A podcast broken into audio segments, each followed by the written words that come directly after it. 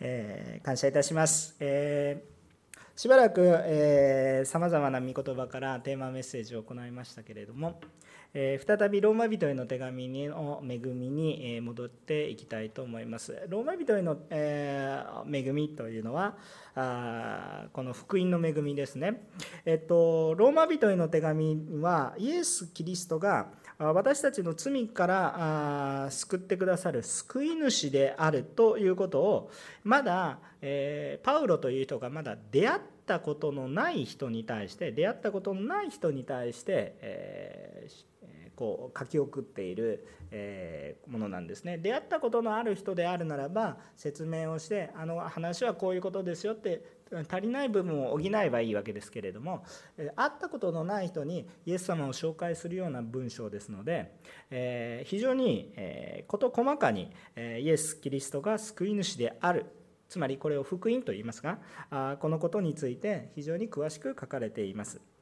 ででちょっと復習的な話ですが大きく分けると1章から8章にかけてはイエス・キリストが救い主でなぜどのようにして私たちの罪が許されていくのかということについて記されています。福音そのものについて詳しく書かれています。そして続けて9章から11章ではこの福音をどのように受け止めていけばいいのかその立場に従って書かれています。それをそれ救いはあるんだと。確かにそうだけどそれをどうやって受け入れていったらいいのかということが9章から11章に書かれてありました。そして12章から16章はあこの最後に至るまでこのイエス・キリストを受け入れた人々というのはその人生がどのように変わりもしくはどのように生きていくべきかその生き方というようなものその生き方の変化というものについて書かれてあります。つまり福音の生活への適用的な部分というのが書かれてあると言っても良いと思います。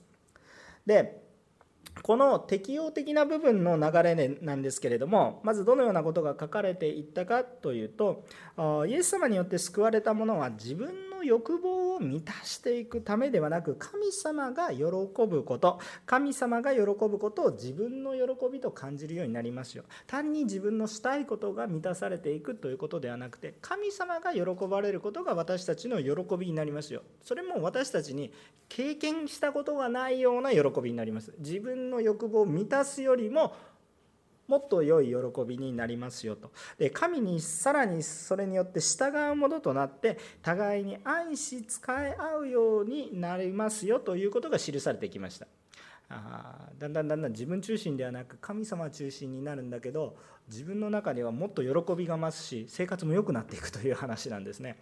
えーしかしね人間にはちょっとできないようなことね使えることだとか権威に従うことだとかそういうようなことがさまざまに細かくは書かれてありましたね。でその上で神様が全ての権威を与える方であることから全て私たちに課せられた義務だとか責任だとかこの権威に対して神様の栄光を表すためにちゃんと従うようになり尊敬を払うようになりえそして義務を果たすことが進められてきましたよね。適用的な話です。今までちょっとどんな話だったかなと思い出してみてください。なぜ私たちが救われるのか。私たちは罪人。でもイエス様が救い主。なぜですか、えー、罪人が罪人をいくらケアしたとしても罪から罪へと罪の上塗りをしていくことしかできないけど罪のない方が私たちの罪を洗流してくださるならばそれはできますよね、えー、でもその代わりにイエス様が十字架にかかって死にます。罪の報酬が死だからです。でもそのことを通して私たちの罪の責任はもうイエス様が負ってくださってないんだよ。ね。人間はどんだけ正しいことをしてもそれは無理だよっていうようなことが1章から8章。9章から11章にかけては私たちは昔から聖書を知っていた人もこのことをよく知りなさい。聖書を知っていたから自分の力で正しく生きようと思ってもできない。ね、で自分の力で正しく生きようと思ってもできなかった。それでも死を求めてるのになんか他の人がどんどん救われていく。何にもできてない人が救われる。それに嫉妬するんじゃなくてその人たちが救われるんだったら自分たちもイエス様によって救われるんだ。ああ全てが恵みなんだ。恵みとして受け取りなさいということを9章から11章に言われてる。プレゼントなんだよ。受け取るんだよ、ね、誰も自分の力で自分を救う人はできません。そういう話をずっと9章から11章。で11 12章からはどうぞ愛し合いなさい。使い合いなさい。これはなぜですかって。あなたが愛されたから愛されたように愛しなさいという話ですね。私たちの権威者はあの乱暴な方ではなく愛の方だから豊かに使えることができる。世の中には乱暴な方もいらっしゃいますけど権威があってもでも主が我慢して使えられたから日本はイエス様ですよね。イエス様のように愛し合い使いなさいということがずっと12章以下も書かれてきているわけですね。さあ今日のその中で今日の流れの中で今日の箇所は何をするにも愛によって行うことと逆に愛ではなくあ欲望に心を用いないようにすることを勧められています。2つのことですね。1つは愛によって全てのことを行いましょう。愛の動機を持ちましょう。2番目のことは何かって言ったら欲望に心を持ちないようにしましょう。2つの方向性ですね、えただ1つだけの方向性プラスのことだけを考えるじゃなくて、えちゃんと締めるところは締めましょうということですね、え神様に近づいていくことは罪から離れることでもありますね。罪だけから離れていればいいわけじゃなくて神に近づいていかなければいけません。でも神様に近づいていっても罪も一緒についていくことはできません。罪から離れていくことですね。えー、これはあ同じことなんですけど2つ同時に行わなければいけません。ね。あの皆さん、え、ちょっとねお金大好きな人私も含めていっぱいいるかもしれませんが、えー、ちょっと冗談的に言ってるんですけども、えー、お金を貯めないといけないっていう時にたくさんまず稼がないといけません。とにかく稼がないとお金が入っていきません。じゃあ稼いでればお金が貯まりますからたまらないんですね。ちゃんと必要か必要でないことかをちゃんと分別してないといくら稼いだってこうお金はたまらないです。私たちは霊的に豊かにならないといけない。流すところは流していかないといけない。でも無駄なところに無駄なものを流してはいけないわけですね。たくさん神様のから神様に近づいていきます。でも罪から離れていきます。私たちの心を愛に用います。私たちの愛をね本当に無駄なものに使わないように私たちはしなければいけないんだということを覚えていきたいと思いますね。えっと、まず第1番目、えー、ですね何をするにも愛する動機を持つように私たちはなりますよ。えー、イエス様に触れられていくと愛する動機を持ちたいと思います。愛したいと思います。えー、一見世の中的には何のメリットもないようなことであろうとも基本的には愛したいという思いが湧いてきます。もしくは愛せていないと何か心に詰ま詰まったようなものを感じます。何かしないといけないのにっていう迫りを感じてきてしまいます、えー、私たちはイエス様によって救われると基本的には愛するものとなります。さあ8節から10節をもう一回読みます。このように書いてあります。誰に対しても何の借りもあってもいけません、えー、ただし互いに愛し合うことは別です。他の人を愛する者は立法の要求を満たしているのです。会員してはならない殺してはならない盗んではならない隣人のものを欲してはならないという戒め。また他のどんな戒めであってもそれらはあなたの隣人をあなあ自身自分自身のように愛しなさいという言葉に要約されるからです。愛は隣人に対して悪を行いません。それゆえ愛は立法の要求を満たすものです。とこう書いてあります。えー、今日の箇所は愛すること。もう少し厳密に言うと互いに愛し合うことです。一方通行で愛しているだけではなくて愛されることも重要です。愛し愛されること。愛し合うこと。相手が必要ですね、えー、そのようなあこのことについて注目しています。しかし私たち残念ながらこの愛という言葉ですね。この言葉愛という言葉が普段の生活の中では非常に自分本位なものになっています。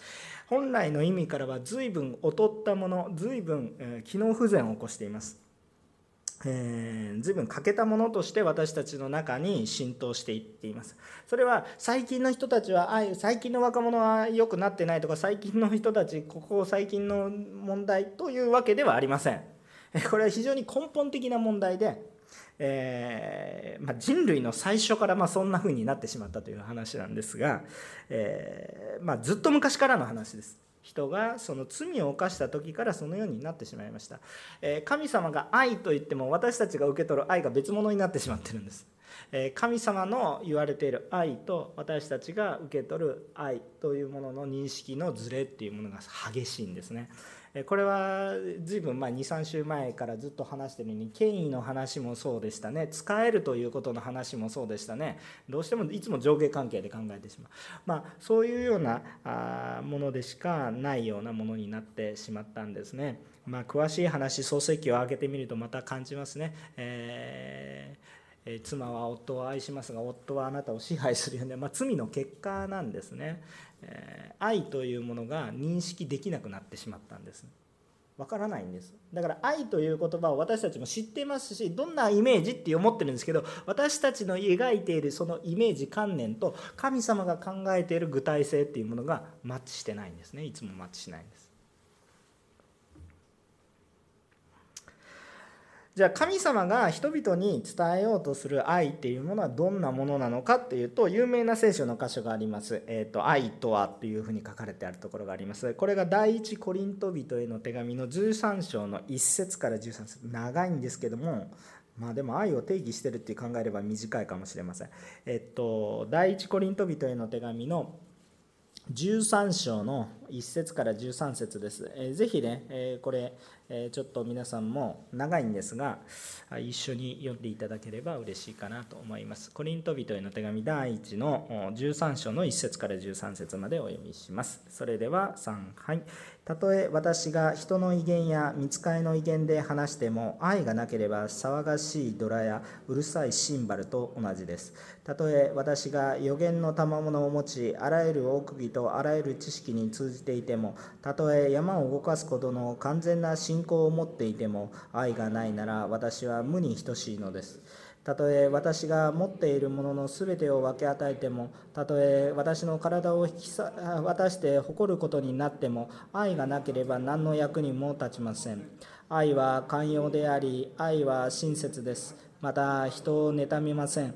愛は自慢せず高慢になりません。礼儀に反することをせず自分の利益を求めず苛立たず人がした悪を心に留めず不正を喜ばずに真理を喜びます。すべてを耐えすべてを信じすべてを望みすべてを忍びます。愛は決して耐えることがありません。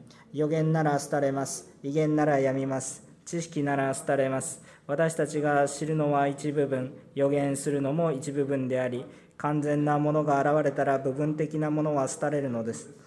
私は幼子であった時には幼子として話し幼子として思い幼子として考えましたが大人になった時幼子のことはやめました。今私たちは鏡にぼんやり映るものを見ていますがその時には顔と顔を合わせて見ることになります。今私は一部分しか知りませんがその時には私が完全に知らされているのと同じように私も完全に知ることになります。そういうわけでいつまでも残るのは信仰と希望と愛。これらは3つです。その中で一番優れているのは愛ですと。こう書かれてある。アメンですね。もう何何も付け加えなくてもメッセージでということになります。これは本当にその通りの話だと思います。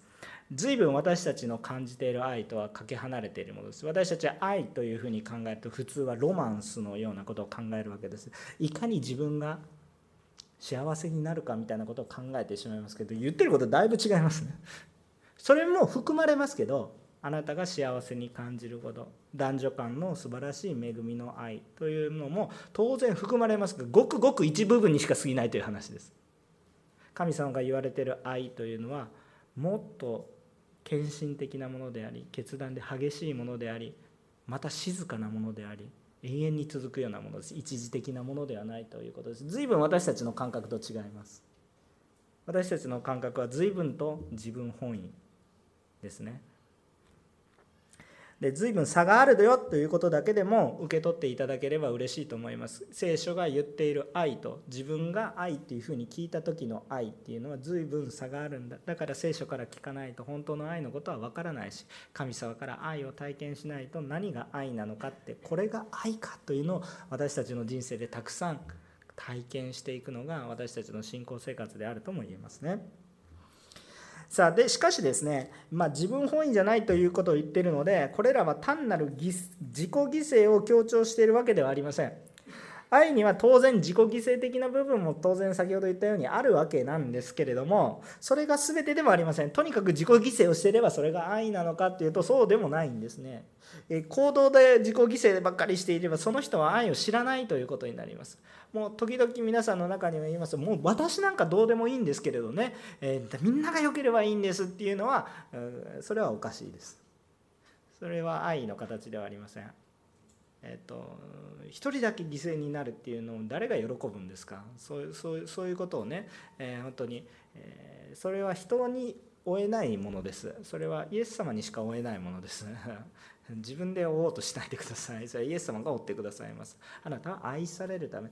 自分が愛されるっていうことがわからない人は隣人を愛することも難しいです。できないです基本的には。自分が愛されたようにしか愛す愛すことができないです。どのようにこの人いきなりこの人を愛しなさいって言われても愛ってどういうものですか？形もなければものもないでしょ。ハートのチョコレートを渡せば愛になるんですか？そんなことないでしょ。どうやって愛されるか。愛されて自分の中に感じるものがあってああこれが愛だなって愛情を感じた時ああ自分もしてあげよう形は別になるかもしれないけれどもそのように愛していくものですね。愛自分を愛していないものは愛することができません。いくら愛情だと言ったとしてもやっぱり自分本位なものになってしまいます。ですからちゃんと自分も愛されているものなんだ。ということをまず知らなければいけません。また私たちがこの愛したいと思っているんですけれどもこの傷ついてしまっている私たちには罪によってこの愛を愛されていてもこの罪によって神様の愛が降り注いでいるんだけれどもでも罪によってそれを感じなくなってるんです。認知に問題が生じてるんです。神様が愛してるよって言ってもなんか素通りみたいな聞こえてないみたいな。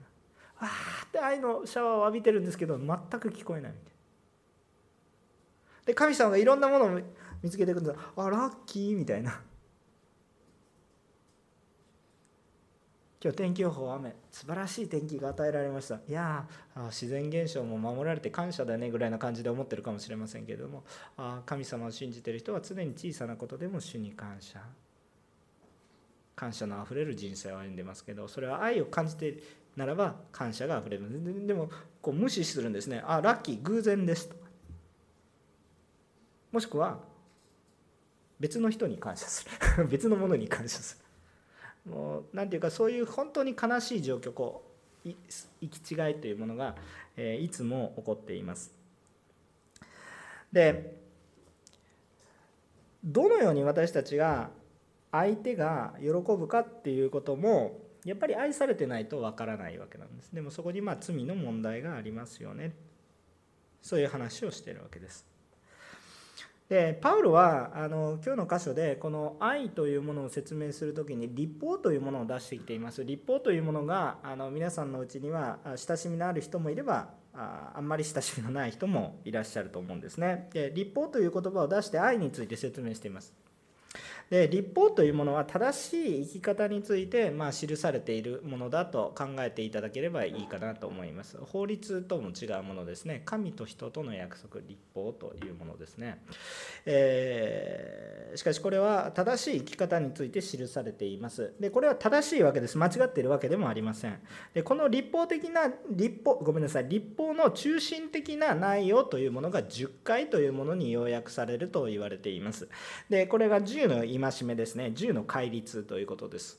でこれらは出エジプト記の20章や新明記の5章に記されている。2, 2箇所にわたって繰り返し記されていることなんですがまとめると以下のような10個になります。まあ覚えてくださる方は覚えてください。でもいっぱい1回で覚えられない方はなんとなくでいいと思います。ちょっと読み上げますよ、えー、読み上げ聖書のまんま読み上げるというかまとめたものを読み上げますね、えー、まず第一主が唯一の神であることを信じること。神様を崇めること。主が唯一の神様であることを覚えそれを信じ崇めることということですね。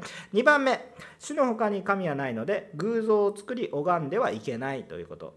他の偶像を作り拝んではいけない。なぜならば神が本物だからということですね。3番目。神の名をみだりに唱えてはいけませんよ。ということですね。えー、まあ、私あんまり好きな表現ではない慣用表現が英語の中にはたくさんあ出てきますけどイエス様の名前を使う時にですね本来はあ「主よ助けてください」って叫んでいた人たちの言葉なんですけどそれを揶揄してね嫌なことが起こったら「イエス様イエス様」ってねまああんま言いたくないので 私はあんまりそういう表現を使わないですけれども、えー、まあ、表現としてはですね「畜生」とかいう意味で 使います、えイエス様の名前を、えー、まあ、英語の表現ですね、えー本来の意味とはかけ離れたものになって主の名をみだりに唱えてはいけない。主を軽くしている、ね。えー、最悪な時に叫べばいい。主に助けを求めて叫んでいるのと最悪な時にただね、えー、悪い言葉の投げかけるような言葉として語っていることと全然意味が違いますね、えー、ですからあの本当に、え神様の名をみだりに唱えてはいけないね、え私ねこれも本当に、えよくやりました。あのあのこれはまあ私の適当なことなんですけれどもあの私当時結婚する時にですねあの当時私は当時は伝道師でしたけれどもそれなりに霊的な権威があるでしょ。あだから非常に気をつけて話しました。だから、えー、私の妻にプロポーズする時では私は祈ってあなたを決めましたとかやめ言わなかったんですよ。それなぜ言わなかったかというとそれなぜ祈ったしいろいろしましたし実際にそうしましたけどあ私が神様の名を借りて相手をコントロールしないように気をつけたんですね。分かりますか？時々あるんですよ。あの時々ねあの神様の名を用いて相手を自分の思い通りにコントロールマインドコントロールですね。こうしようとしてしまおうとすることがあるんです。は良かれと思ってやってるわけですよ。良かれと思ってやってるわけですけどまあ明らかにひょっとしたら勘違いであるかもしれないのにえ神の名を用いてこう相手をコントロールしてしまうというようなことが時々あります。これも気をつけましょう。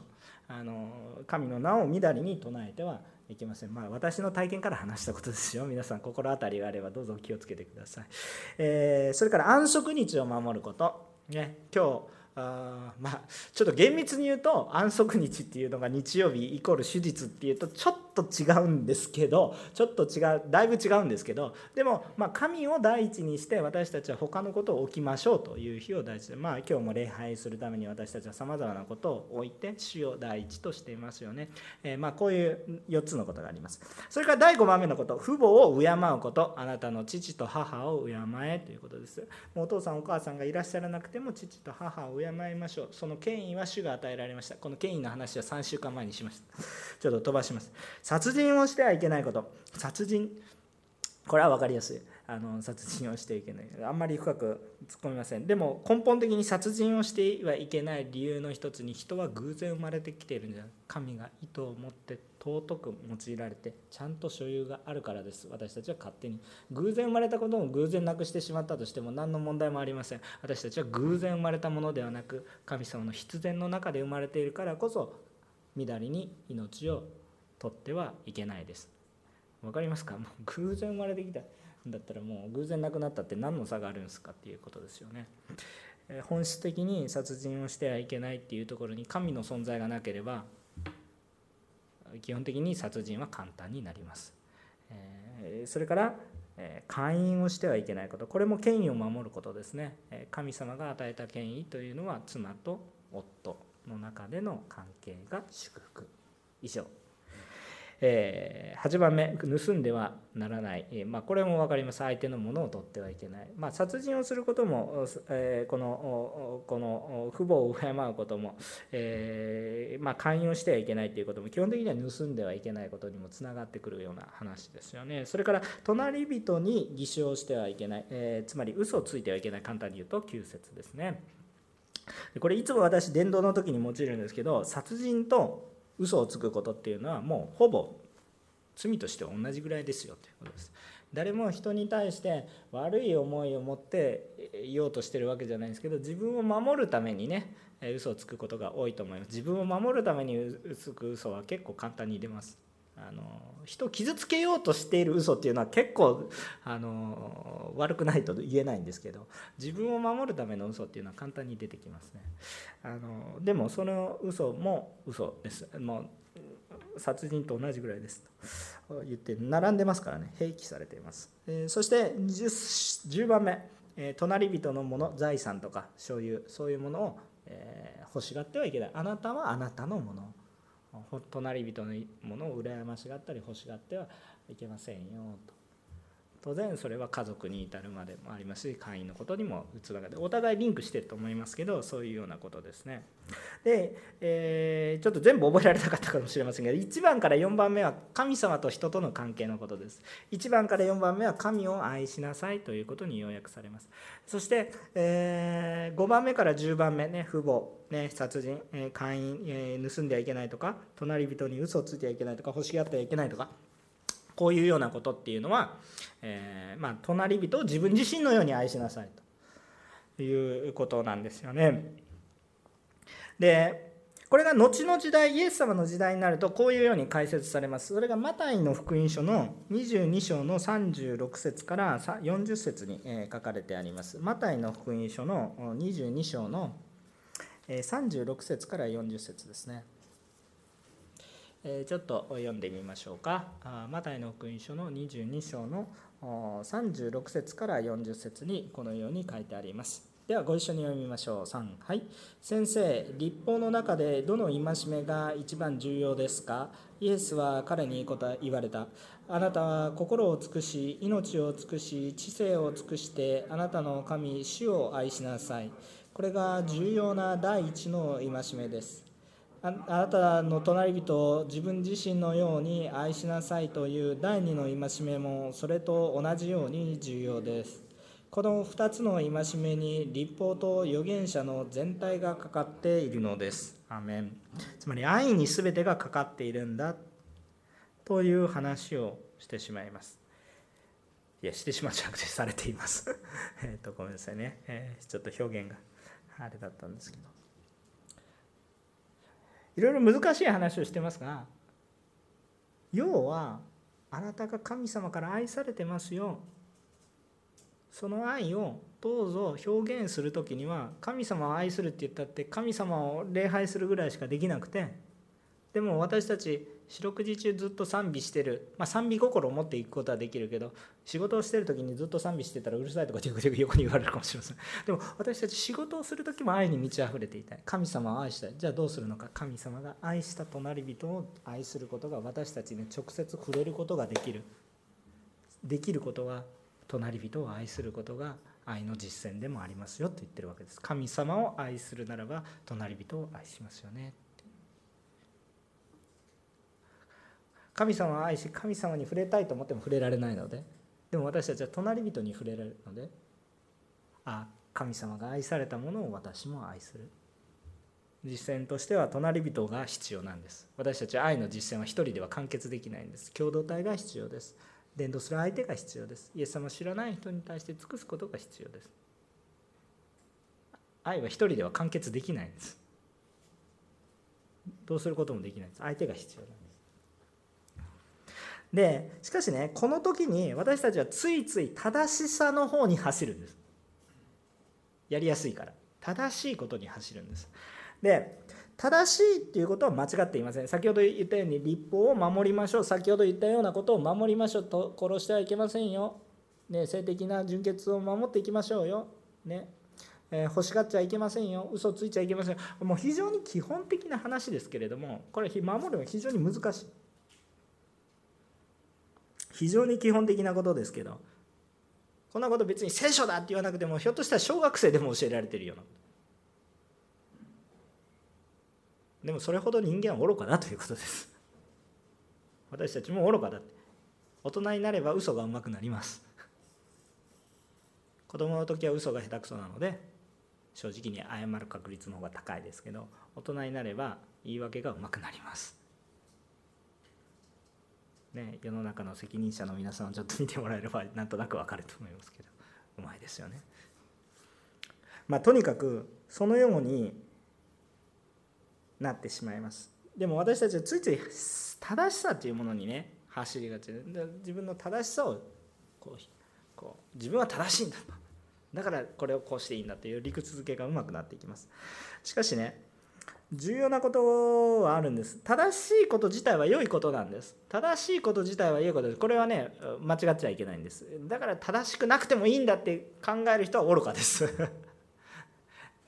短絡的になるとそうなります。だから間違っててもいいんだって言って自分たちは間違っててもいいんだっていう自分の正しさを主張し始めます。でもそれは言い訳がうまくなっただけの話で間違ってることは間違ってる。んです罪は罪です。仕方がないからどうしようもないじゃないですかって言っても罪は罪です。仕方がないかと言ってればそのまま滅びます。仕方がないですから。だから希望がなくなります。でも罪は罪なんです。でもどうしようもない。ですそうなんどうしようもないんですよ。ねちょっと順番に話しますね。正しいっていうことは良いことです。正しいっていうことは基本的に良いこと。当たり前の話です。そしてもう一つ重要なことは正しさがなければ愛は伝わりません。不正からは結局愛は伝わらないんです。それいくら愛と言ったとしてもそれは言い訳がうまいだけです。正しくなければ愛は正確には伝わりません。罪があると正しさは正確に伝わらないという話をずっとしてますね。こうこう意思疎通が難しい。でも正しさがあれば正しさを通して愛するならば正しいことを行って愛するならば愛が伝わります。しかし人は最終的に正しさが残るんではなくて愛が残らないと冷たく感じます。そして生きる喜びも湧いてきません。この辺りをよく整理されないといけないことなんですね。これは非常によく整理してください頭の中で。私たちの行動の中で。ね。ちょっと後に話そうと思ってるんですけど先に話すと話の流れの中でね。例えば私たちが誰かにプレゼントをあげようとします。プレゼントをあげようとします。しかしもしそれがたとえ良いプレゼントでこの人に良いものをあげようと思っていたとしたとしてもそれを誰かから盗んできたものでその人にあげようとするならばその盗んだことが分かってしまうならばそのいくら良いものを受け受け取るプレゼントを受け取る立場になってもそれが悪いものであると感じたらそれはいくら良い思いを持って相手にしていても嬉しくないでしょ？こんなものはいらない。本当に相手を愛する人だったらそれはいらないってなりますね。不正を通しては愛は伝わらないということです。一方でいくら正しいことをしていたとしても基本的に愛情を持ってそれをしていなければそのプレゼントのもの自体はいくら良くてもいくら正しく貧困法制でも正しいことを正しくやってるんだけれども何かね生きる希望が湧いてこないんです。それはそうですよね。当然そうしないといけないからそうなんですよね。でもそこに感謝があふれてこないんです。で皆さん愛を感じる時ってどういう時ですかね。あのあるあのまあそのホテルを経営されていた方がですねこういう社員研修を行うことがあったんですね。それは銀行に対する社員研修を行う。ホテルのマネージャー非常に有名な方なんですけれど。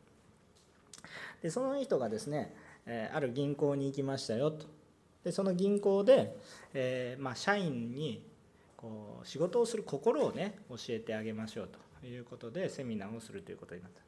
だからまずその銀行に行ったんです。すごく立派な有名な銀行でね日本では全然ちょっと知らないような銀行です。まあ海外の話ですね。でそこで、えっと、行ったんですね。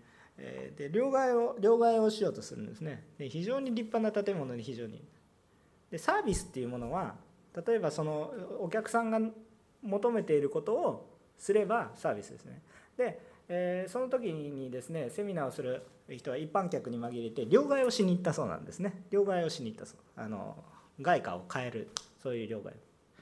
で両替をしていったそうなんですけどそこでまあなまあなんか簡単な話もう次ネクストみたいな感じで言われて「いくら両替するの？ほいほい変えてやったよ」みたいな感じで迅速に変えてくれたことは変えてくれたんだけど何か心に残らないんですね。いいですか？お客様が求めていたのは両替をする。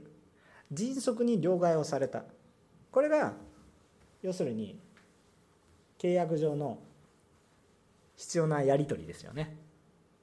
でこれなされていればよろしい正しいことです。ところが違うなと感じるわけです。もし皆さんが良い銀行だなと思うことがあったら例えば良いサービスとはどういうものなのかって言ったら例えばその銀行に行った時にね「ああ何々様ようこそおいでくださいました」待っとけではなくて「どうぞ今日は暑かったですか？らこちらの方でちょっとおかけになってお待ちください」みたいな「お呼びにしますので」っていう声が一声かかったり。で何番の何々さんどうぞいる今日はどうされましたかあ両替をしてほしいんですけど。あそうですか。じゃあ「はい」って言ってすぐ渡すんじゃなくてその時にちょっと一言あるといいと思いますね。どういう一言があったらいいでしょうか？そうですか。じゃあ小銭が多い方がいいですか？それともお札が多い方がよろしいでしょうか？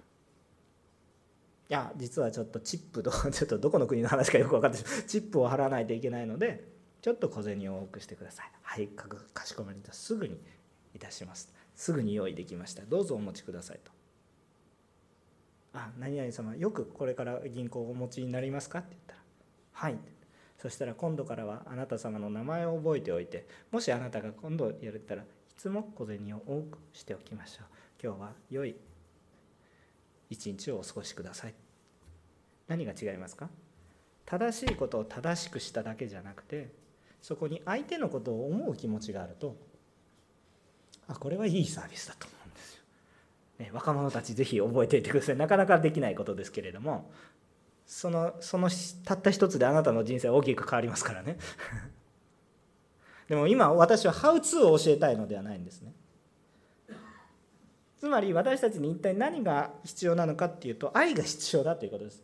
でもねそれはビジさっきはビジネスの話なので結局はそれを深く追求していくと結局はそれも本当に愛から出てきていることかっていうと結構自分本位な話なんです。でも私たちに分かりやすく話しました。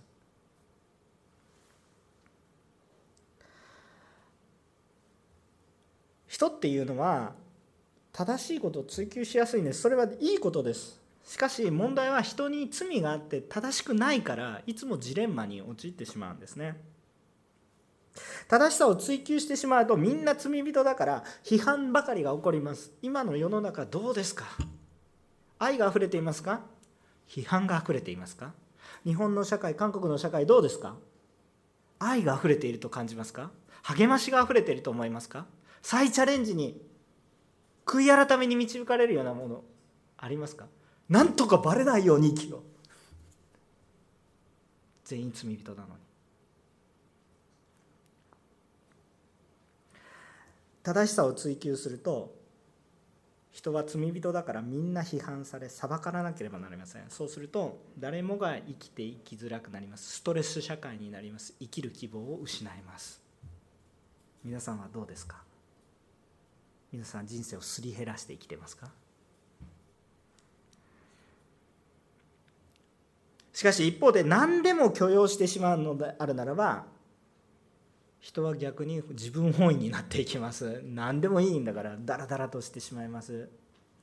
人に迷惑かけたって何の関係もありません。そうなっていっても逆に今度も何のために生きてる？自分自身のやりたいことをやってるから楽なように生きてるはずなのに今度は自分のやりたいことを全部しているにもかかわらず何か生きている喜びが湧かない。生活に不自由はない。でも喜びはない。結局行き詰まる。周りを見たら友もいない。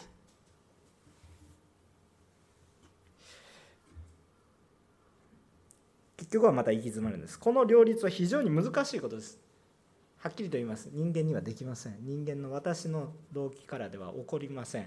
どっちかで行き詰まります。正しさをしていくと人を生かしていくどころか人を傷つけ自分も傷つけ 最終的には誰も生きられないぐらいのものになる。綺麗な世界を目指します。しかしみんな生きなんか全員全員死んだら罪もないぐらいなそんな感じになってきます。綺麗だけれどもものすごく冷たい世界になってきます。しかし何でも許されるっていうことの中であるともうカオス状態です。もうこんなところでもやっぱり生きていきたくないみたいな感じになります。まあこんな状態なんですよ私たちはね。でもこれを両立した方が言います。それがイエス・キリストです。だからイエス・キリストが私たちの救いであり道であり命真理道ですね。でイエス様が全ての人の罪を許されるために何をしたのか何をしたのかだからその人たちに正しさを示したんです。じゃあ正しさを示すんですけど正しいことは何か。罪に対する報酬は死なんです。罪に対する報酬が死だからちゃんと罪の責任を果たします。でもじゃあ皆殺しにしましたか。らそんなことではないんです。代わりに罪のない者が死にます。その代わり皆さんの罪を背負います。死という代価は必ず払います。正しさを通します。しかししかし愛も通します。正しさだけではありません。それは愛するから正しさを通します。愛することをするわけです。その時に全ての人を愛するから罪を背負うんです。愛していなければ正しさだけでやれば神様は私たちを滅ぼせばいいです。神様にその権利はあります。でも愛するからわざわざその罪を背負われます。そして自らが本当に死なれその罪さえも打ち破って生きる喜びを与えてくださるのでこれに私たちの生きる喜びが突破口があるんです。その目の前のね今日の今日の食事のことだけを考えていったらイエス様信じるか信じないかちょっと愚かなことに感じるかもしれませんけども突き詰めていくとものすごく重要な話になっていきます。そしてその突き詰めていったところにあ自分の力ではもう積んでるんだな。行き詰まってるんだなということに気づいた気づける人は幸いですよ。その人はやっぱり主が必要になるんです。でもその主が必要になって主から愛されてることに気づくと人生が変わるんです。こんな行き詰まっていた人生が何でもできるんだということになってきます。チャレンジする心も起こるでしょう。失敗することも起こるでしょう。しかし悔い改めて主にあってさらに立ち上がっていくことができる。非常に重要な話なんです。本当に生活の隅々までそれが分かっている人と分かっていない人では大きく隅々の対応が違うんです。ちょっとしたことです。何かあった時にすぐごめんなさいと言えるかごめんなさいと言えないかの大きな差になるんです。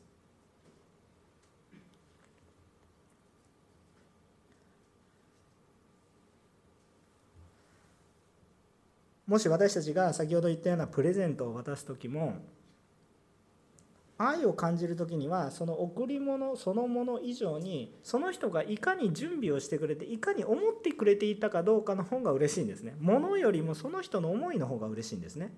いや物の方が嬉しいですよねっていう人はちょっと勘違いしてるんですよ。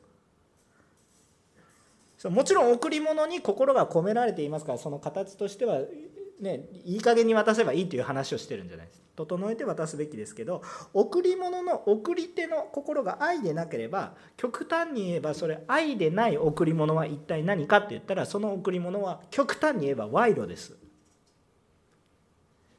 もうちょっとマイルドに言うとご機嫌取りですね。つまり自分に益を取ろうとするもの。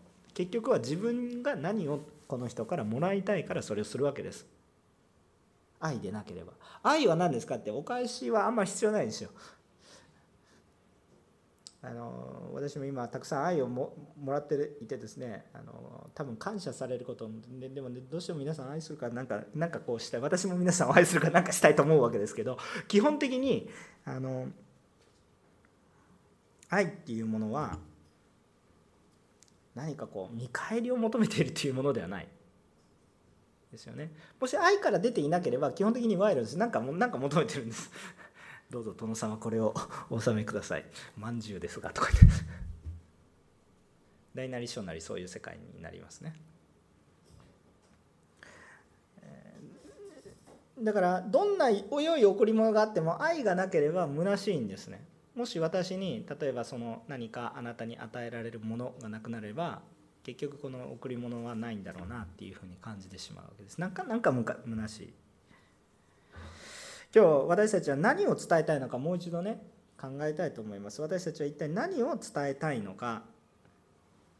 私自身はありえない神様の愛を受けて生かされています。神様から愛されました。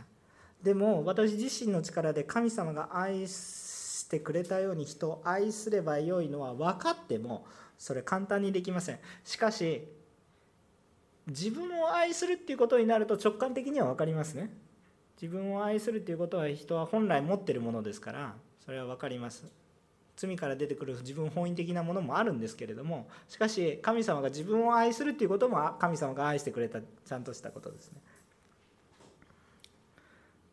なのでそれが分かるように他の人も愛するようにっていう自分を愛することは他の人を愛するために神様が与えてくださってヒントでもあるわけです。でも不完全なものであるけれどもそれでも主に助けを求めてそれでも神様が愛するものを愛していきたいと思えるような私たちになりたい。なぜならば私自身が愛され今生きているのは主が愛されていることだということを感じるとそのようにしたいと思うんです。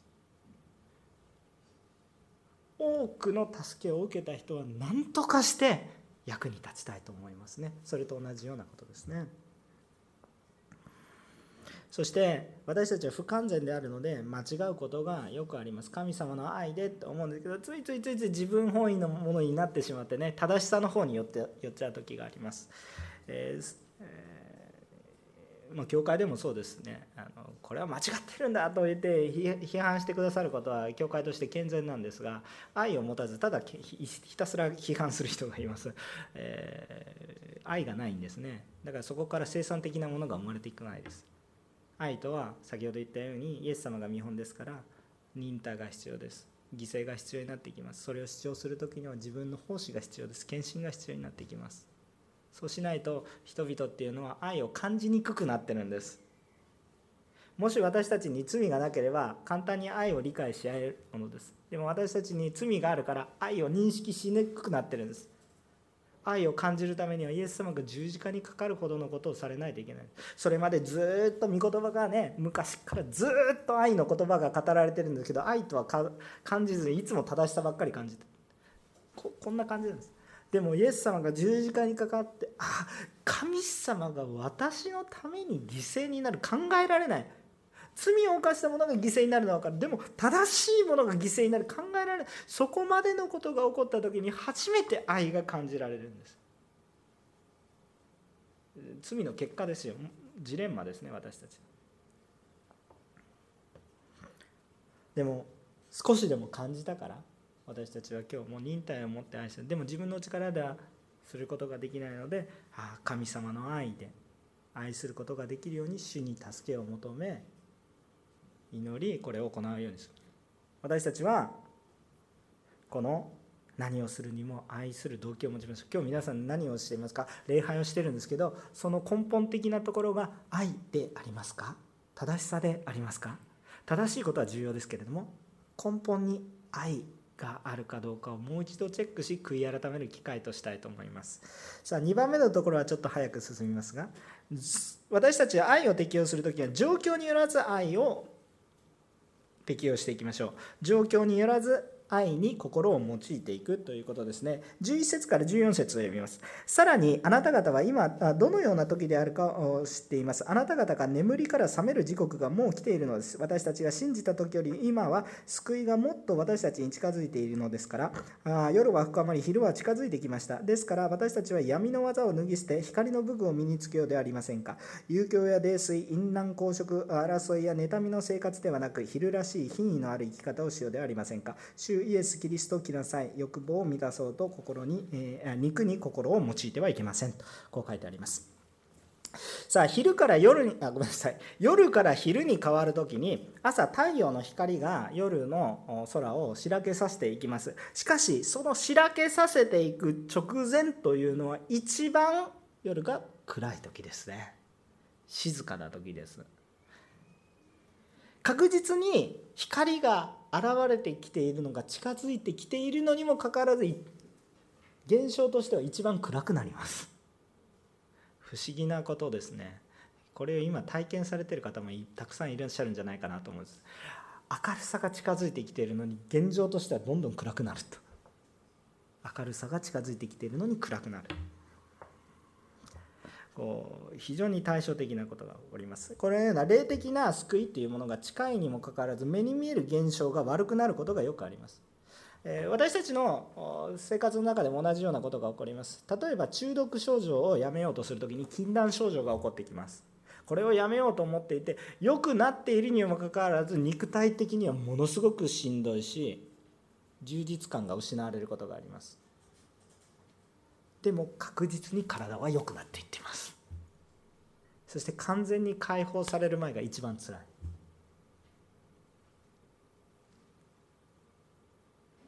でも確実に光は近づいてます。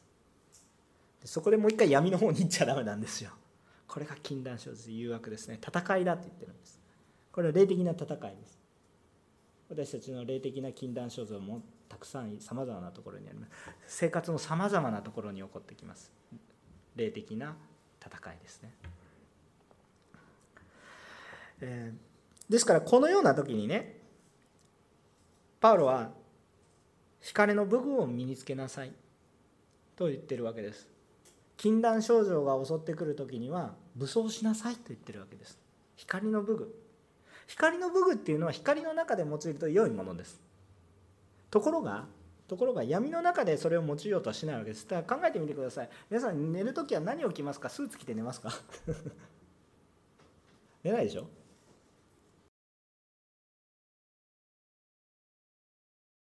という表現使うパジャマですか？分かんないです。最近 T シャツとかで寝る人も多いと思いますけど。まあ分かんないです。でも寝る姿で寝ますよね。楽な姿で寝ますよね。でもその一番暗い時に光が近づいたことを知り真夜中ではあるのにもかかわらず清掃しなさいって言ってるようなものです。普通しない。それをするためには戦いが必要です。心の準備が必要です。えっと、この光の武具については、エペソ書の6章の13節から18節を参考にすると良いかと思います。ちょっとお読みしていきたいと思います。エペソ人への手紙、えー、6章の13節から18節ですね。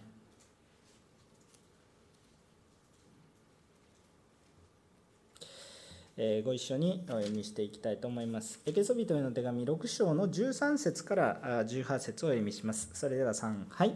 ですから邪悪な日に際して対抗できるように、また一切を成し遂げて固く立つことができるように、神のすべての武具を取りなさい。そして固く立ちなさい。腰には真理の帯を締め、胸には正義の胸当てをつけ、足には平和の福音の備えを吐きなさい。これらすべての上に信仰の盾を取りなさい。それによって悪いものが放つ火矢をすべて消すことができます。救いの兜をかぶり、御霊の剣、すなわち神の言葉を取りなさい。あらゆる祈りと願いによって、どんな時にも御霊によって祈りなさい。そのために目を覚ましていて、すべての生徒たちの生徒のために忍耐の限りを尽くして祈りなさい。アーメン最近ちょっとここ引用しまくりなんですけれども 恵まれてるからちょっと、えこう引用してるんですけれども本当に忍耐を持って私たちはこの戦いのように目を覚まさなければいけない。夜だから寝てればいい。一番暗いから寝てるじゃなくてああ今光が気づい近づいているんだと気づいて目を覚まして祈らないとあのもちろん夜寝ていいんですよ皆さんね。夜寝てください。大丈夫なんですけれども霊的な話をしています。私たちの心構えの話をしています。で夜っていうのは別に実はねよく考えてみると悪者ではないんです。夜というのは神様が作ったものです。そうでしょ？夕があり朝が第一日。神様が作る神様が夜を作らないでずっと昼にすることだってできたはずですよね。でも夜作作られたんです。これは神様が作られたものです。だから夜っていうものにも意味があります。まあ、あんまり単語の遊びをする必要もないんですけど夜というのと闇ということもちょっと考えてみたらいいと思いますね。夜を闇にするのか夜も光の子として歩むのか。暗くても光の子として歩むのか。明るくても闇の子として歩むのか。大きな差があるということです。例えばね夜っていうものもいいものです。皆さん夜がなければ精神的に安定しません。安息がありまあ、安息休みってですね。静まり。そして神様のことを静かに考えられることができる時間です。これを神様を愛することにいいですか？神様を愛することに用いるならば夜というものは恵み以外の何者でもありません。皆さん休みありません。ずっと365日ずっと昼までずっと働けって言われたらちょっと勘弁してくれと思うかもしれませんが休みというものを神様が用意されてるんです。平安安息静まる時用意されています。私が言ってるのはこれ物理的に いや私は夜勤が多いんですけどって言ってそういう人もいるかもしれませんがそういう人の気持ちも分かります。でも基本的に昼であろうが夜であろうが言いたいことは何かっていうと本質的に光の子として歩んでますかということです。もしその休むべき時夜というもの静まる時っていうものに自分本位に神を愛することではなく神が嫌われることをしているのであるならば私たちの体は心は傷ついていきます。さあ私たちの夜まあそれがある人にとっては仕事の休みの時考えると昼かもしれませんが。さあその時間私は神を愛していますか。そうではなく肉を喜ばせることに心を用いていますか。肉を喜ばせること。自分本位自分の欲望を満たすことにそれを用いていますか？それとも神を愛することにその時間を用いていきますか？いいですか？大人も子供も同じです。ね。ね、やるべきことをやってるから私は自由なんだって時々ねあの学生によく勉強しなさいという話をする時にね僕はやるべきことをやってるからどんどん悪くね。もう別に、えー、こう夜中中ずっとゲームやっててもちゃんと学校に行ってればいいんでしょうから。それは正しさを正しさを話してるんです。若者。いや大人 どっちもそうですけど正しさを話してるんです。そうそういう正しさの話ではありません。愛の話をしてるんです。愛から見ればその行いはおかしいです。だからあなたの心も崩れてきます。人は愛がなければ生きていくことができないから。だから13節の最初のようなことですね、えー、その私たちの隠れた部分休むべき神様を愛する部分のところに遊興泥酔淫乱公職争い妬みの生活があるならばそれは苦しいです。それは愛の行いではありません。一方昼らしい生き方品位のある生き方神様の品性が現れる生き方であるならばその人からはそういうものが出てきます。昼間もっと元気になります。夜夜夜いらないことをしてたために朝来たんだけど寝ますみたいな感じになります、えー、夜仕事をしてた人ではないですよ。夜昼の夜昼間のような神の品位のある仕事をしてたわけじゃなくて夜いらないことをしていて本来しなければいけない時には学生の時よくやりましたね。学校の時にちゃんと昼間ちゃんと勉強してちゃんと宿題もやってれば次の日朝起きて余裕なのにあずっと遊んでたから朝になって宿題やってないとかでとかってなりながらなんかもうご飯も食べないでどんどん生活が崩れていくなんていうことは私がよくやったことです。学生の皆さんそうじゃないですか？それは決してね神様を愛することにはなってませんよという話ですね。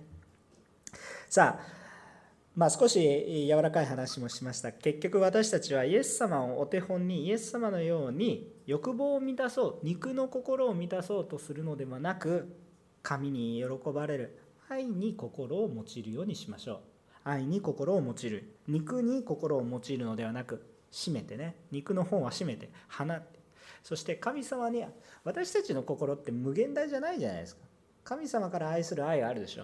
もう限られたものしかないんですよ。無駄遣いしてる暇ないんですよ。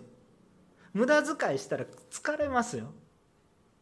どうぞ神様のためにね心をその心を持ち私たちに与えられた時間を用いていくと本当に皆様の隣人にも皆さん自身にも神様の愛と隣人の中にも愛があふれその愛はどうだったんですか？最初のコリント人への第一の手紙のように13章のように。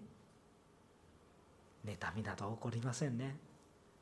全ても我慢することができますねそのようなことがたくさん起こってくるということを私たちが願いたいと思います。正しいこと正しいって言わないといけない時もあります。しかし愛から出てくる表現の仕方はきっと表現の仕方が全然変わってきます。結論です。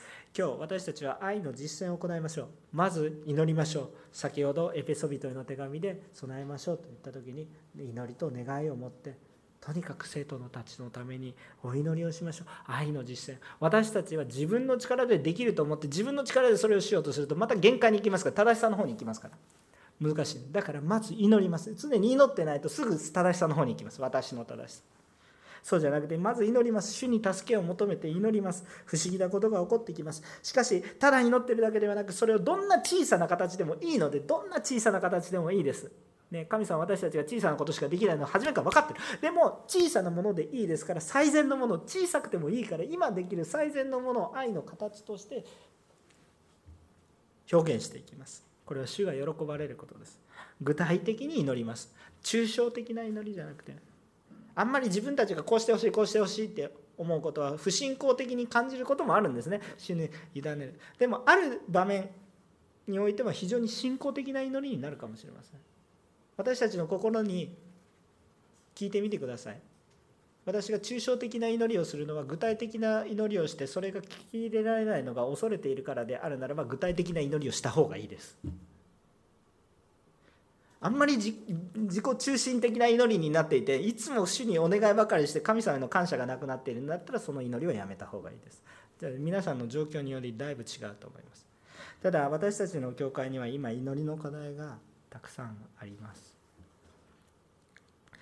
エペソードの書の6章の18節生徒たちのために祈りなさいと書いてありましたが今本当にがんで苦しんでおられる方がたくさんられますね。ユン・ジニョンさんのお母様や、えー、大阪お塗りの反転同士、えー、またレイヤさんのお父様ですね、えー、ちょっと私が台湾語のちょちょっとこうちゃんとした発音ができないんですけど居宅さんですね。あの漢字の読みでそのまま読んでますけど居宅さんも今あステージ4のがんで、苦しまれていますねその他了解を得てないので名前出すことがちょっとできないんですけどがんで苦しまれてる配偶者の方がいらっしゃったりがんで苦しまれてるお父さんがいらっしゃったり、えー、そういうがんで苦しまれている方々今教会の中で本当に数数えればかなり出てくるんですよね。